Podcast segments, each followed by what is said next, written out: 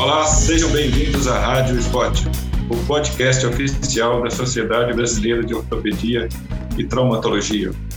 Hoje teremos mais um episódio do programa Dia a Dia com o tema Planejando a Aposentadoria. Como poupar de forma eficiente para o futuro? Eu sou o Dr. Gilberto Biro, médico ortopedista do Instituto Mineiro de Ortopedia e do Hospital Biocor, ambos em Belo Horizonte. Irei conversar com o Dr. Ricardo Espiridião, atual diretor dos comitês da SBOT e presidente da diretoria executiva da SBOT Prévio, e com o Dr. Marcelo Denaro, médico ortopedista, cirurgião de joelho da SBOT, também de Belo Horizonte. Durante a nossa discussão, nós vamos procurar aprender um pouco sobre esse assunto, que é o planejamento financeiro, algo que impacta diretamente as nossas vidas, as nossas famílias Sendo assim, entendo que deve merecer mais nossa atenção em busca de novos conhecimentos. Vejo dois pilares da vida financeira. O primeiro é a busca por ganhar mais, e o segundo é guardar, e, se possível, guardar mais. O primeiro tem relação com o presente e o segundo com o futuro. Temos que aprender a equilibrar esses dois pratos ao longo da vida. Então vamos à nossa reunião. Doutor Ricardo Espiridião, a aposentadoria é um assunto que preocupa ou você está mais tranquilo quanto a isso? Bom, primeiro, obrigado por participar desse projeto da Rádio Sport, é um projeto fantástico. Prazer estar com você, Gilberto, Marcelo. Esse é um assunto que está dentro do meu, do meu espírito de vida há muitos anos. Só para contextualizar um pouquinho, Gilberto, a Sport Prep surgiu, a mais ou menos a ideia da Sport Prep surgiu há mais ou menos é, 16, 17 anos. E isso começou pelo fato de que um dia eu perdi um amigo no interior de São Paulo, de Jaú, e ele deixou a esposa e três filhos e praticamente sem recursos nenhum. Então me chamou muita atenção que a SBOT, uma instituição daquela idade, daquela época com 60 e poucos anos, não tinha um projeto como esse que preocuparia com o futuro dos seus sócios.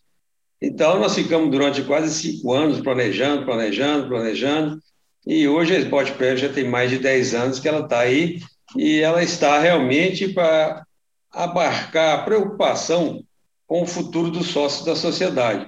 E também para aproveitar que um conglomerado de mais de 10 mil especialistas é, não tivesse aproveitar um benefício como esse do conglomerado.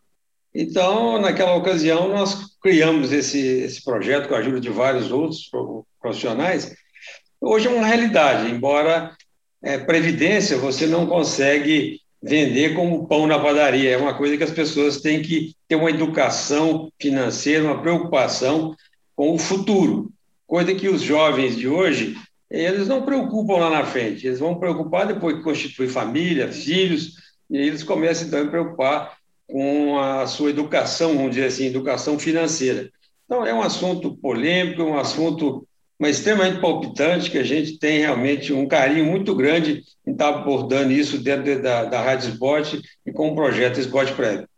É, Marcelo, é, para você, a maneira de planejar o futuro financeiro está adequada? Para você está tudo bem? Você acha que tem alguma coisa que você pode ser melhorado? Se há algo para ser melhorado, o que é que você faria de forma diferente? É, em primeiro lugar, boa tarde, muito obrigado aí pelo convite. É uma honra participar aí do programa.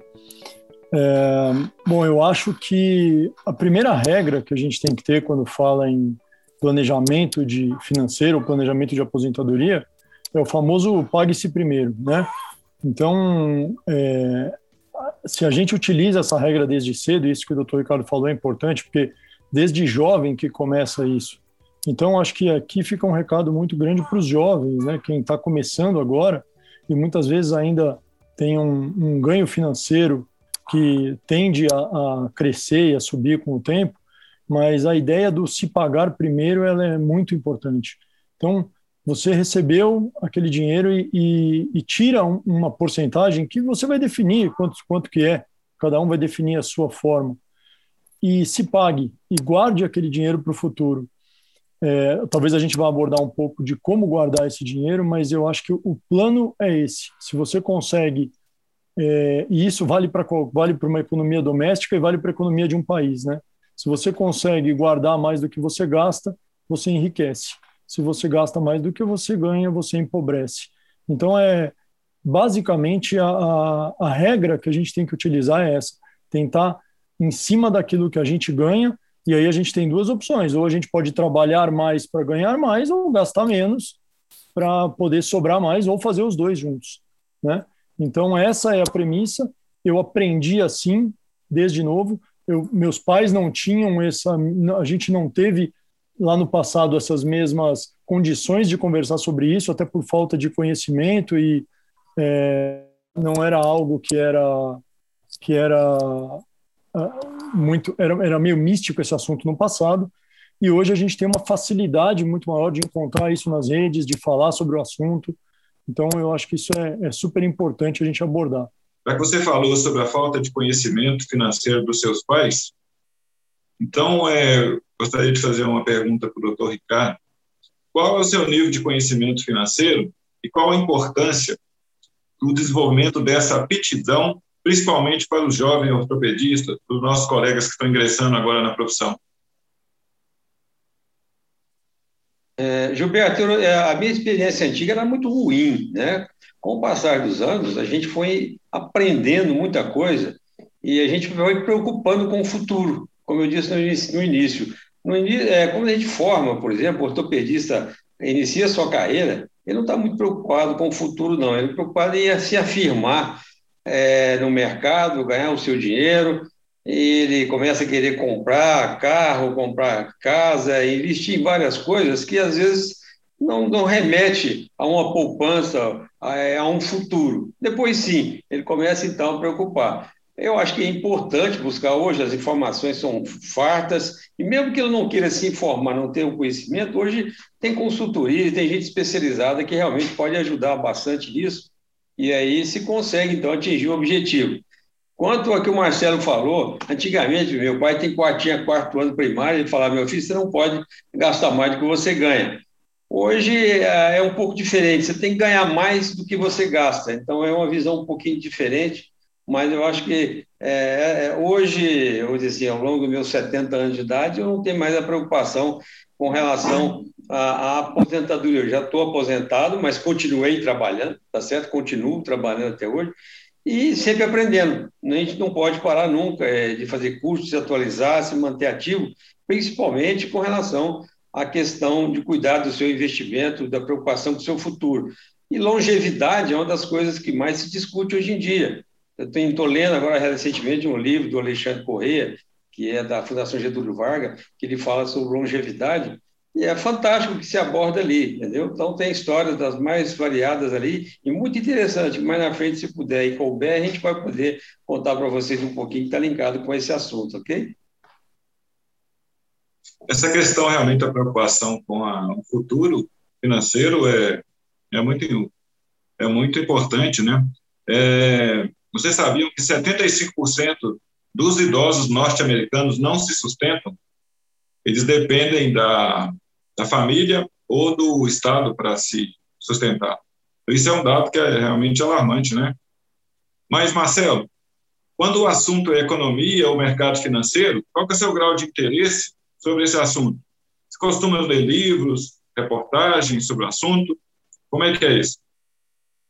É, eu, eu gosto muito, é um tema que me interessa demais há, há, um, há um bom tempo já, não só o mercado financeiro, mas também o planejamento como um todo do, do sistema de do nosso sistema de gestão do nosso patrimônio, né? Isso isso me é um, é um tema que me apaixonou assim há muitos anos e eu gosto muito de, de ler sobre o assunto. De eu, eu tenho um gestor e a gente conversa muito sobre isso.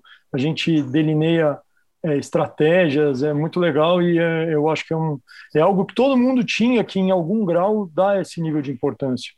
E, e, completando falando que assim é, às vezes a gente acha que pelo fato de estarmos dentro da medicina que é uma área né, profissional das mais é, que, onde a gente vê pessoas de, de bom nível com um ganho muitas vezes muito superior ao que o que se vê na, na maioria das de várias profissões até do Brasil é, é impressionante como a gente vê pessoas muitas vezes é, com dívidas, com é, é, às vezes com, com, complicadas com, com juros bancários, não conseguindo pagar as contas do mês. E eu pude ver isso na pandemia, quando no banco que a gente tem acesso aqui à cooperativa, as pessoas me falaram lá que tinham médicos fazendo empréstimos assim, montes de empréstimos porque não estavam conseguindo trabalhar.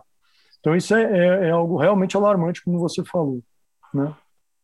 Ô, Gilberto, se Sim. você me permite, é, tem uma pesquisa do Banco Mundial que diz que em 2014 apenas 4% dos brasileiros tinham algum dinheiro guardado para o futuro. Essa pesquisa foi replicada em 2017 e mostrou que hoje, em 2017, eram 11% apenas que guardavam dinheiro para o futuro. A gente não sabe se isso foi devido à discussão é, em cima da Previdência que houve no Brasil aí nesse período, que pudesse ter aumentado um pouquinho a preocupação em poupar ou guardar algum dinheiro para a aposentadoria. Mas a gente sabe que ainda hoje essa preocupação é muito baixa em relação aos países da Europa, dos Estados Unidos, entendeu? E, e também é, o próprio envolvimento com a Bolsa de Valores, que lá nos Estados Unidos é as pessoas que, que mexem com Bolsa de Valores lá é do mercado financeiro é da ordem de 70%, se não me engano, Aqui no Brasil, a gente tinha até pouco tempo atrás menos de 0,3% da população mexendo com isso. Hoje, isso cresceu muito, chegou a, talvez o Gilberto saiba melhor do que eu, mas perto de 2%. O volume de dinheiro é, utilizado na bolsa pra, do, do, do, povo brasileiro aumentou muito, mas ainda assim nós estamos muito aquém do que poderia. Né? Outro dado importante, Gilberto, se me permite, a SBOT, a SBOT, no seu projeto de apoio à SBOT Prev, ela destina é, a primeira parcela da contribuição do colega que entra, o mesmo titular que entra naquele ano, é, para a participação na Spot Pré. Ou seja, a Spot patrocina a entrada dele dentro de um, de um, do projeto Spot Pré, que é a previdência privada, e só 5% dava seguimento, ele mesmo construía aquilo. Ele parava só naquilo que a Spot, 5% avançava. O restante tudo, a contribuição ficava ali e não ele, não ele não pegava isso como um projeto de incentivo para levar para frente, para guardar para a aposentadoria dele. Então você vê que a preocupação do jovem é bem pequena nessa fase. A gente foi comprovar que, através do estudo, que ele só começa a participar a partir do primeiro filho. Ricardo, continuando então nessa, nessa sua é, manifestação, o, você já é aposentado correto? Do INSS, sim. da Previdência, sim. Eu me aposentei, Gilberto, é, com 25 anos de formado, né, de, de, de médico, como médico, né? Eu poderia ter aposentado com 53 anos, que eu contribuo desde os 18 anos, mas eu só fui aposentado depois porque eu queria aposentar como, como médico, que aí entra a insalubridade, várias outras coisas que aumentavam um pouco esse, esse valor na época, entendeu? Mas essa é a previdência oficial, e ela realmente, se eu tivesse isso apenas como um ganho para minha vida, com certeza eu não estaria bem de vida, não. É, você se considera um poupador quanto mais? Sempre foi um poupador? Aprendeu isso depois de uma certa idade, ou depois do primeiro filho? Ou foi desde cedo? É. Como cultivar é, eu não sou um poupador. É, eu não sou um poupador mais, não é, eu era um gastador costumaz. Ao longo dos anos, eu fui aprendendo realmente a ser um poupador e um investidor diversificado. É, o que eu recomendo hoje é você ter uma parcela do seu ganho destinada a investimento, seja ele qual seja, desde, desde que você esteja bem orientado, é, você tem que preocupar com o futuro. Então, eu faço isso hoje, eu, eu diversifico um pouco os investimentos em imóvel, muito pouco em bolsa de valores, eu entendo muito pouco de bolsa, tem pessoas que fazem isso muito bem, que eventualmente alguma parte eu vogo ali, mas é muito pouco. Eu não tenho essa expertise nem tempo para ficar é, vigiando bolsa. Tem gente que fica o dia todo ligado nisso e eu não tenho tempo para isso, não. Eu realmente diversifico meus, meus, meus investimentos, eu consegui ao longo dos anos. Mas isso é uma história de sucesso que nem sempre todos têm, mas que é, você realmente tem que construir isso ao longo da vida. Então, eu tenho hoje um conhecimento em função do projeto Spot Prévio, a gente está sempre atualizando, sempre estudando, como eu falei para você, para entender desse mundo louco que é hoje o mundo de investimento no mundo todo. Nós estamos vivendo uma era de mudanças muito rápidas, muito, muito abruptas, né? em que se você não tiver realmente um conhecimento profundo, é, você se enveredar por esse lado, você pode, às vezes, perder muito do seu patrimônio. Então, eu procuro andar mais com ativos garantidores, pé no chão, e eu consegui, ao longo desses anos, realmente fazer, construir algo além da aposentadoria oficial. É, Marcelo, em que, que você tem investido os recursos poupados? Poupança, previdência, renda fixa, fundo de ação? É, quais são as suas preferências e quais os motivos dessa preferência? Atualmente, então, a gente tem uma diversificação muito grande, né? Isso, com, com o acúmulo de patrimônio, você consegue ir começando a, a, a, diversificar mais. Então, uma parte em renda fixa, ainda mais quando você. Você tem que entender o perfil de cada um. Tem gente que não tem perfil para agressividade ou para risco. Então, essa pessoa ela vai ter que ter uma parcela maior, ou talvez até quase toda em renda fixa, porque ela não tem apetite para o risco. E quando a pessoa tem, que é o meu caso, e quando a gente conversa isso em família e, e dentro do conjunto né, do familiar, a gente chega à conclusão que nós temos apetite para risco, temos apetite para para gerenciar isso e para e também temos uma capacidade de poupar, é, você pode criar essa estratégia. E a estratégia hoje que, que eu tenho é uma estratégia que, é, enfim, ela tem a renda fixa, uma parcela do, do, desse capital fica em renda fixa, tem uma parcela em previdência eu tenho uma previdência, a gente tem uma previdência aqui e uma previdência é, offshore também. E aí vem a, o, o, o que eu diria é a, a parte de renda variável, que também é uma parcela significativa em renda variável, e aí mexe com ações, mais com o mercado de ações mesmo, e fundos de ações. E uma, uma outra parte que é a parte que a gente chama de descorrelação. A descorrelação é onde e eu pude assistir uma aula do meu gestor sobre isso, achei espetacular.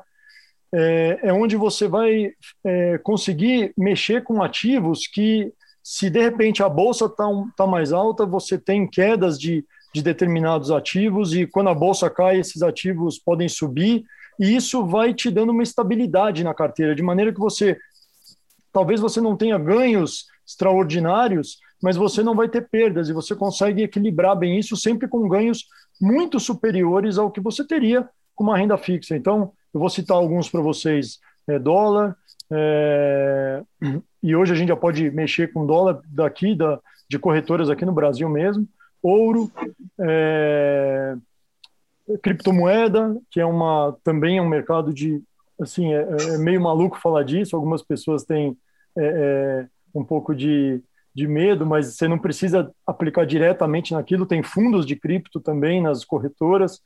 É, então, só para citar alguns, a gente tem é, uma forma de fazer a descorrelação. E isso também é uma coisa muito interessante que vem dando bastante certo. Ok. É, Marcelo, você estava falando a respeito de ações, do mercado de ações. É, Ricardo, é, voltando aqui agora mais para a nossa profissão, a gente sabe que o mercado de saúde no Brasil ele tem vivido rápidas e profundas transformações nos últimos anos. É, há empresas do, no, do, ramo de saúde que têm é, ofertado ações na Bolsa de Valores. Esse processo de verticalização dos hospitais é uma realidade. A quantidade de faculdades, de profissionais que são despejados no mercado é muito grande.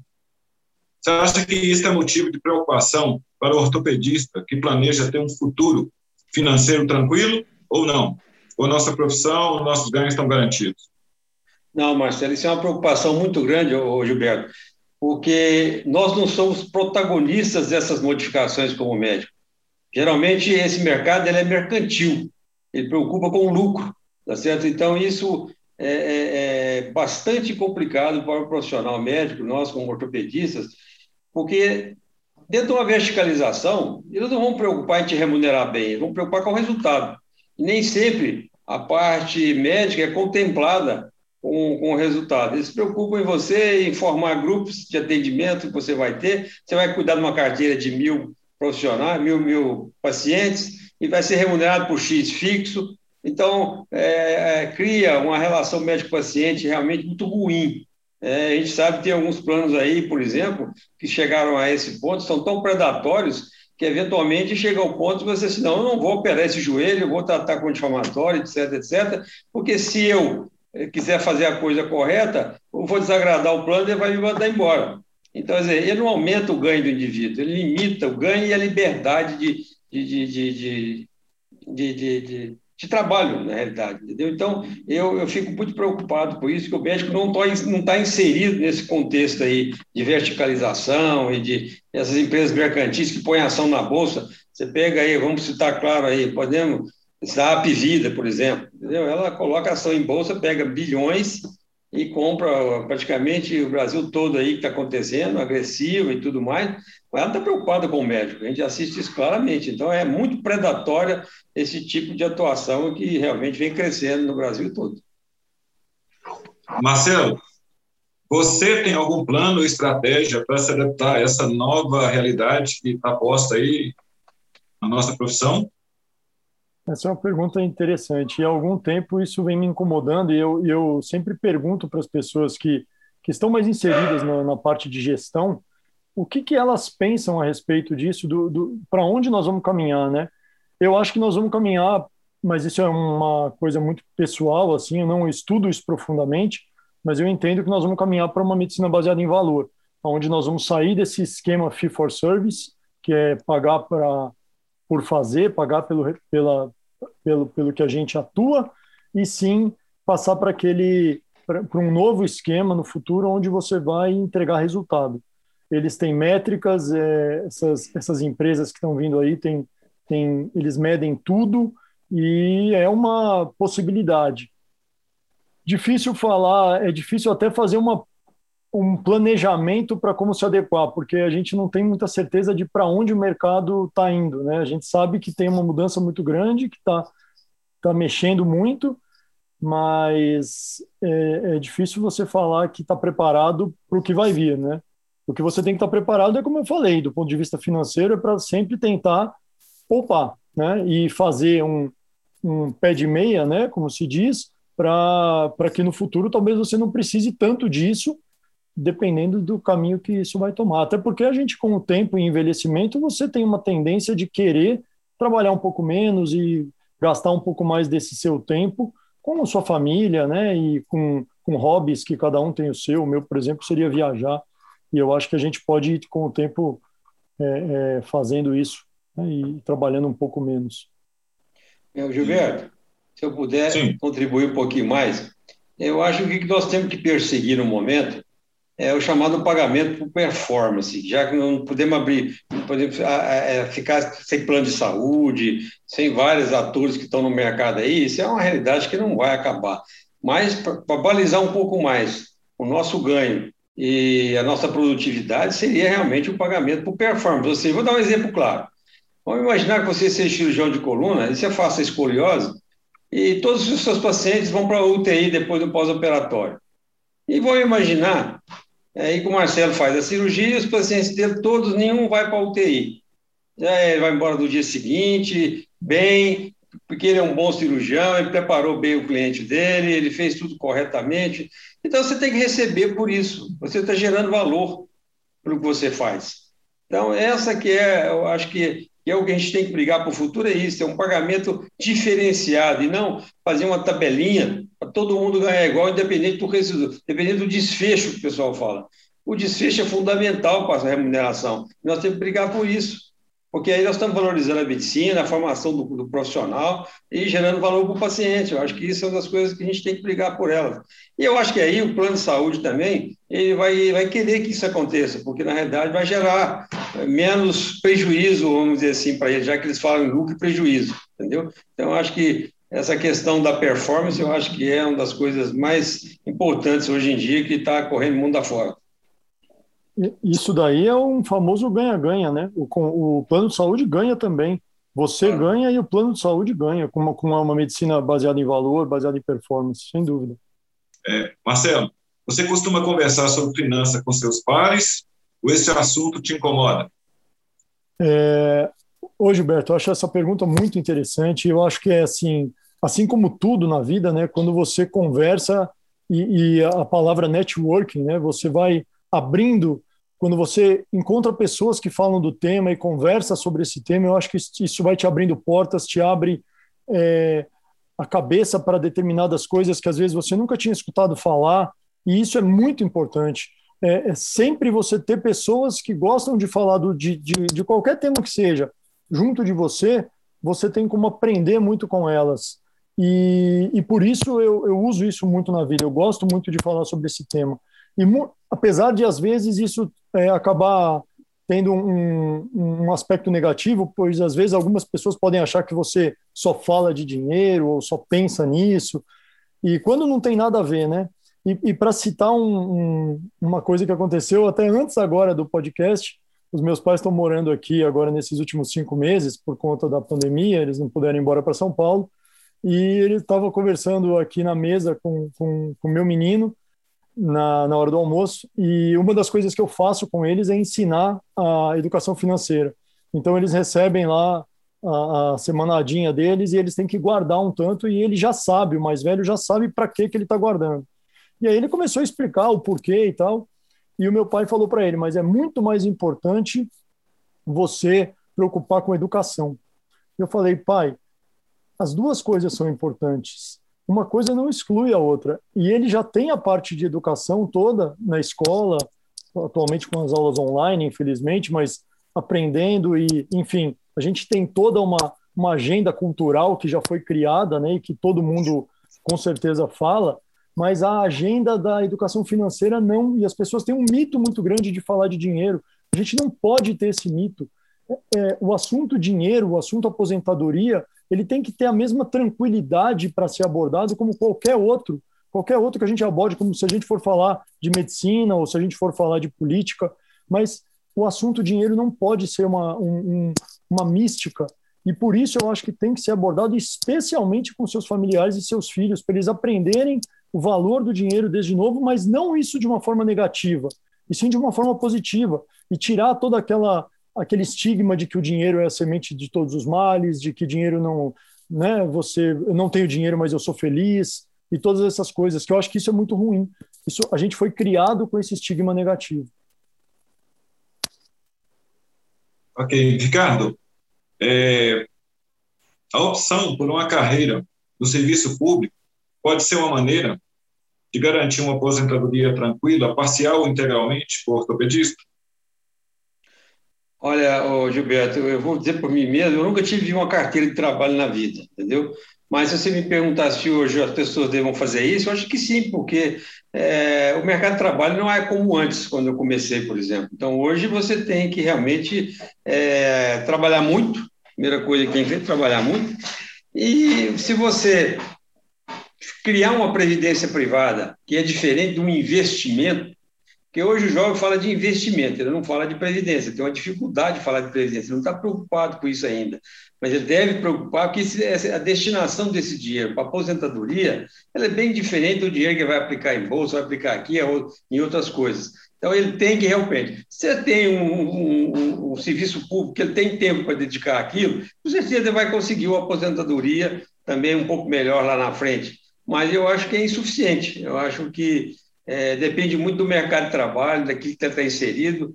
E tem gente que gosta de ser professor, vai estar na faculdade, vai dar aula, vai fazer um monte de coisa. Se aquele ganho ele acha que é um ganho bom e que dá prazer para ele, e que leva ele para outros lugares, como investimento em carreira, o consultório dele vai ficar cheio porque ele tá, é professor universitário. Então, eu acho que ele tem que seguir esse, essa índole dele e realmente seguir esse serviço público até onde ele achar que é importante, que ele vai ter lá uma aposentadoria que pode ajudar a contribuir com, com aquilo que ele amealhou durante a vida. Ok. Eu gostaria de agradecer muito a contribuição do Ricardo, do Marcelo. É, gostaria de, também de agradecer muito a SBOT por essa iniciativa. Eu penso que nós, ortopedistas, temos que nos informar a respeito desse assunto. Esse é um assunto que não pode ser tabu, é algo que influi diretamente na nossa vida, na nossa qualidade de vida, né? na nossa família também. Então, eu é, espero que a SBOT é, nos dê oportunidade é, a mim ou a outros ortopedistas também de, de trazer posteriormente a sua experiência, a sua vivência a respeito desse assunto. Você acabou de ouvir mais um episódio da Rádio Spot, podcast oficial da Sociedade Brasileira de Ortopedia e Traumatologia. Todas as edições estão disponíveis no site www.sbot.org.br e também nas principais plataformas de streaming. Nos vemos no próximo episódio e até lá!